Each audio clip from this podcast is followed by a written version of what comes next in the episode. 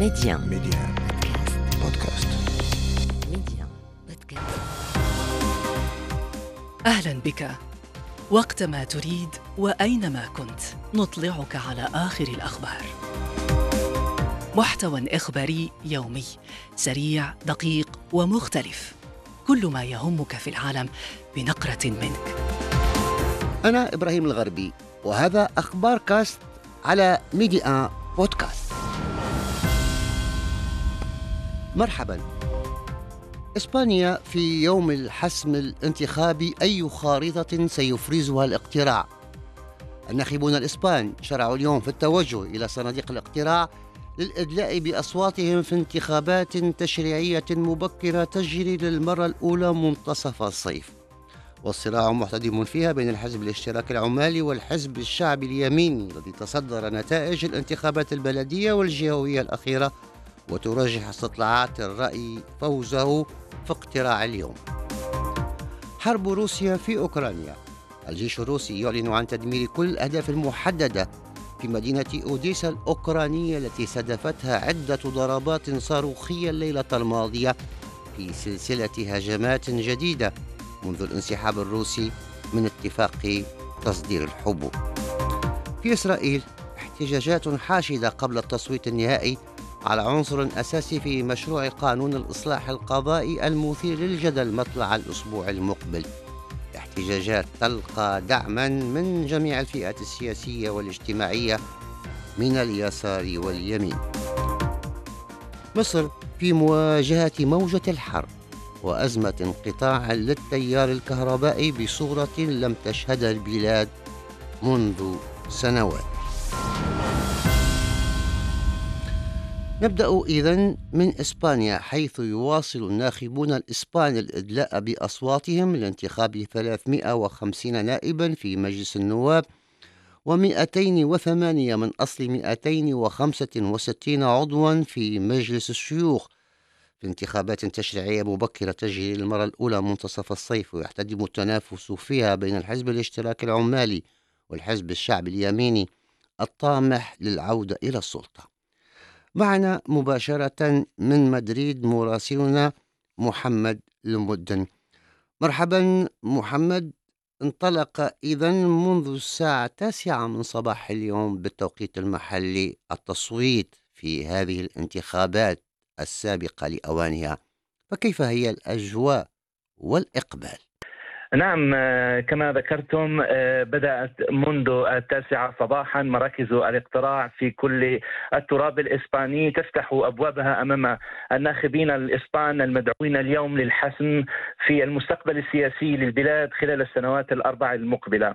منذ البداية تم الإعلان عن وجود آه، تدفق عادي في البداية الأرقام الرسمية التي منحتها السلطات هو أنه في العاشرة صباحا كان ما مجموعه أو ما نسبته 99.7% من الصناديق ومراكز الاقتراع جاهزة لاستقبال أصوات آه، الناخبين. ومرت الأجواء بشكل عادي إلا من حادث ربما في فالنسيا آه، بعد توقف قطارات ربما أثر على عملية توجه الناخبين للإدلاء بأصواتهم. وتردد هذا الحادث في تصريحات فاعلين من الحزب الشعبي أساسا الذي حاول أن يستغل هذه النقطة. ثم آه، بادر بعد ذلك زعماء الأحزاب السياسية إلى التصويت. كان أولهم آه، رئيس الحكومة آه، بيدرو سانشيز الذي هو يبحث عن تأكيده أو سعي لتأكيد الولاية ثانية أدلى بصوته ودعا إلى الإقبال على التصويت. تحدث عن وجود ربما ظروف متفائلة بالنسبة إلى ناخبيه ثم على التوالي أتى زعيم حزب الشعبي ثم يولاندا دياس زعيمة سومار فوكس آه، الناخبين مع ذلك عفوا المرشحين مع ذلك أدلوا بتصريحات حذرة وذلك آه، نتيجة وجود نوع من الشكوك لأن كما أكدت وسائل الإعلام الإسبانية هنا وحتى المراقبين بذات الخيارات بالنسبة إلى نتائج الانتخابات غير واضحة كما كان من قبل. في البدء كان هناك آه، يعني ميل واضح نحو تأكيد على فوز الحزب الشعبي. لكن كما قالت البايس اليوم إسبانيا تتجه للتصويت وسط نوع من الارتباك بسبب وجود خيارات أخرى مثل فوز ربما محتشم للحزب الشعبي وربما حتى العودة إلى الانتخابات كما كتبت الكونفيدنسيال ثم أيضا احتمال عودة بيدر سانشيز وتحالفه الائتلافي إلى المونكلوا.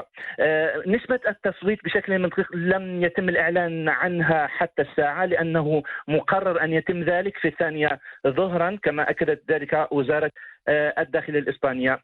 المراهنة الآن إبراهيم هي على المترددين. نسبة منهم تتجاوز ربما 40% فعلا هناك حديث عن واحد من خمسة من غير المعروف تأثيرهم على مع... على الانتخابات. يعني هناك واحد من خمسة من المترددين. بالتأكيد وهم الذي يراهن عليهم في حسم هذه النتائج. وهذا التردد إبراهيم ليس موجودا فقط بين يعني هل اليمين أم اليسار وإن كانوا يتموقعون في منطقة الوسط ثم اليسار لكن هناك مترددين مثلا بين التصويت على الحزب الاشتراكي العمالي أو على سومار ثم هناك المترددين من سيصوتون على فوكس أو على آه، الحزب الشعبي. لكن ينتظر أن هذه الفئة هي التي يمكن أن تحسم في هذه آه، النتائج لأنها تظل أحيانا ربما هي التي تتأخر عن هذا الموعد والإدلاء بأصواتها وخاصة آه، التقدمين. إذا ربما عفوا انتخابات تحظى بمتابعة كبيرة وسائل الإعلام أنا تابعت شخصيا حضور ناخبين وتركيز وسائل الإعلام على مراكز الاقتراع ووسائل الإعلام ترافق هذه الانتخابات هنا بإسبانيا بعناوين تساهم ربما في بناء المزاج العام أو تدفع الناخب نحو نتيجة بعينها. شكرا محمد المدن لقاؤنا يتكرر معك ويتواصل في نشراتنا الإخبارية القادمة. وجهتنا الموالية أوكرانيا حيث أعلن الجيش الروسي صباح اليوم أنه دمر كل الأهداف المحددة في مدينة أوديسا الأوكرانية مؤكدا أن المواقع المستهدفة تم الإعداد فيها لهجمات ضد روسيا باستخدام قوارب مسيرة. وكانت أوكرانيا أعلنت أن روسيا أطلقت 19 صاروخا من البر والبحر والجو على ميناء أوديسا المطل على البحر الأسود الليلة الماضية في سلسلة هجمات جديدة على المدينة منذ انتهاء العمل باتفاق تصدير الحبوب. وأصابت الضربات الكاتدرائية الأرثوذكسية المدرجة على لائحة اليونسكو في مركز المدينة التاريخي. وتعهد الرئيس الأوكراني فلوديمير زيلينسكي برد انتقامي. نستمع إلى عماد بروب رئيس المركز الأوكراني والحوار والتواصل متحدثا من كييف واضح أن التصعيد ينذر بكارثة خاصة أن المناطق المستهدفة هي مناطق الموانئ الرئيسية. أوديسا فيها ثلاث موانئ ميناء أوديسا ويوجني وتشيرنومورسك أغلب الضربات تستهدف هذه الموانئ بشكل مباشر أو غير مباشر وبالتالي في حالة تعطيل تسيير واستعداد الموانئ لإرسال الحبوب عبر البواخر. هذا سيؤدي إلى قلة المعروض في السوق وبالتالي ارتفاع الأسعار بشكل أو آخر. ناهيكم عن في حال استخدام أسلحة نووية تكتيكية كذلك. بكل الأحوال استقبلت أوكرانيا للأسف مزيد من الهجمات والضربات والتي قتل فيها أحد المدنيين وجرح أكثر من ستة أشخاص. وهذه الضربات كانت واضح أنها جزء من سلسلة الهجمات الروسية التي تستهدف أوديسا منذ استهداف أوكرانيا لجسر شبه جزيرة القرم. أوكرانيا من ناحيتها تراهن على أن هذا الجسر غير قانوني وبالتالي لابد أن تعطل سيره كونه يعتبر لوجستي لوجستيا الخادم الأبرز لمد القوات الروسية في شبه جزيرة القرم بالأسلحة والعتاد والجند، فكل ما نراه أو ربما نتوقعه في أوديسا والمناطق القريبة فيها مثل مدينة ميكالايف ستكون ليس فقط ردة فعل بل توجيه لتوسعة دائرة المواجهة بين أوكرانيا وروسيا. عشرات الآلاف من الإسرائيليين احتشدوا الليلة الماضية في تل أبيب وقرب مقر الكنيست وفي مدن أخرى لتكثيف الاحتجاجات على مشروع قانون الإصلاح القضائي المثير للجدل قبل التصويت النهائي على عنصر أساسي فيه مطلع الأسبوع المقبل. وتلقى الاحتجاجات دعما من جميع الفئات السياسية والاجتماعية من اليسار واليمين ومن جماعات علمانية ودينية ونشطاء سلام واحتياطيين عسكريين. كما أثارت الإصلاحات انتقادات دولية أبرزها من الرئيس الأمريكي جو بايدن. التعليق معنا من القدس المحلل السياسي إيلي نيسان. هناك احتجاجات عارمة قبالة مقر الكنيست وقبالة متحف إسرائيل. وهناك مئات من المتظاهرين الذين يحتجون ضد مواصلة مداولة الكنيست في كامل هيئتها وتستمر بعد 26 ساعة. عندها يبدأ تصويت على مشروع القانون حجة المعقولية. الآن في هناك عدة مشاكل. أولا وزير الدفاع الذي طالب من رئيس الوزراء إرجاء التصويت بهدف إيجاد حل وتسوية وقسم مشترك بين الحكومة وبين المعارضة لإرضاء كافة الأطراف. هناك مشاكل أخرى إذا كان التصويت سري ربما لم تتوفر الأغلبية للحكومة لتمرير مشروع القانون. ولذلك هناك اصرار من قبل الليكود تمرير مشروع القانون رغم مناشدة رئيس المعارضة وأيضا الوزير السابق جانس بهذا الموضوع هم طالبوا بالعودة إلى المحادثات في مقر رئاسة الحكومة. كما نرى اليوم هناك تمسك وانشقاق في صفوف الشعب. ربما رئيس الدولة سيدخل في صلب هذه المحادثات لإيجاد حل لهذه القضية. المركز الدولي للأبحاث حول الوقاية من تجنيد الأطفال بالداخلة. عبر عن قلقه العميق إزاء استمرار تجنيد الأطفال الممنهج في مخيمات تندوف بالجزائر والذي يؤكده عرض لمئات الأطفال فتيان وفتيات وهم يرتدون الزي العسكري. وأضاف المركز في بلاغ له لقد نقلنا بشكل مباشر مخاوفنا العميقة إلى المجتمع الدولي ونحمل الجزائر المسؤولية القانونية والأخلاقية الكاملة عن هذا الانتهاك والتحدي الصارخين للقانون الدولي الإنساني في أراضيها. وتابع أن الجزائر طرف في اتفاقية حقوق الطفل وعليها التزام باحترام وحماية وأعمال حقوق الأطفال في الحياة الخصوصية وحرية التفكير والتجمع السلمي على أراضيها. روما تحتضن اليوم مؤتمرا دوليا لمناقشة الهجرة عبر المتوسط بمشاركة قادة ورؤساء حكومات دول عربية وأفريقية وأوروبية. دعت إليه رئيسة الحكومة الإيطالية جورجيا ميلوني ويهدف إلى تمديد الاتفاق النموذجي الذي وقعه الاتحاد الأوروبي مع تونس بهدف الحد من وصول المهاجرين غير النظاميين.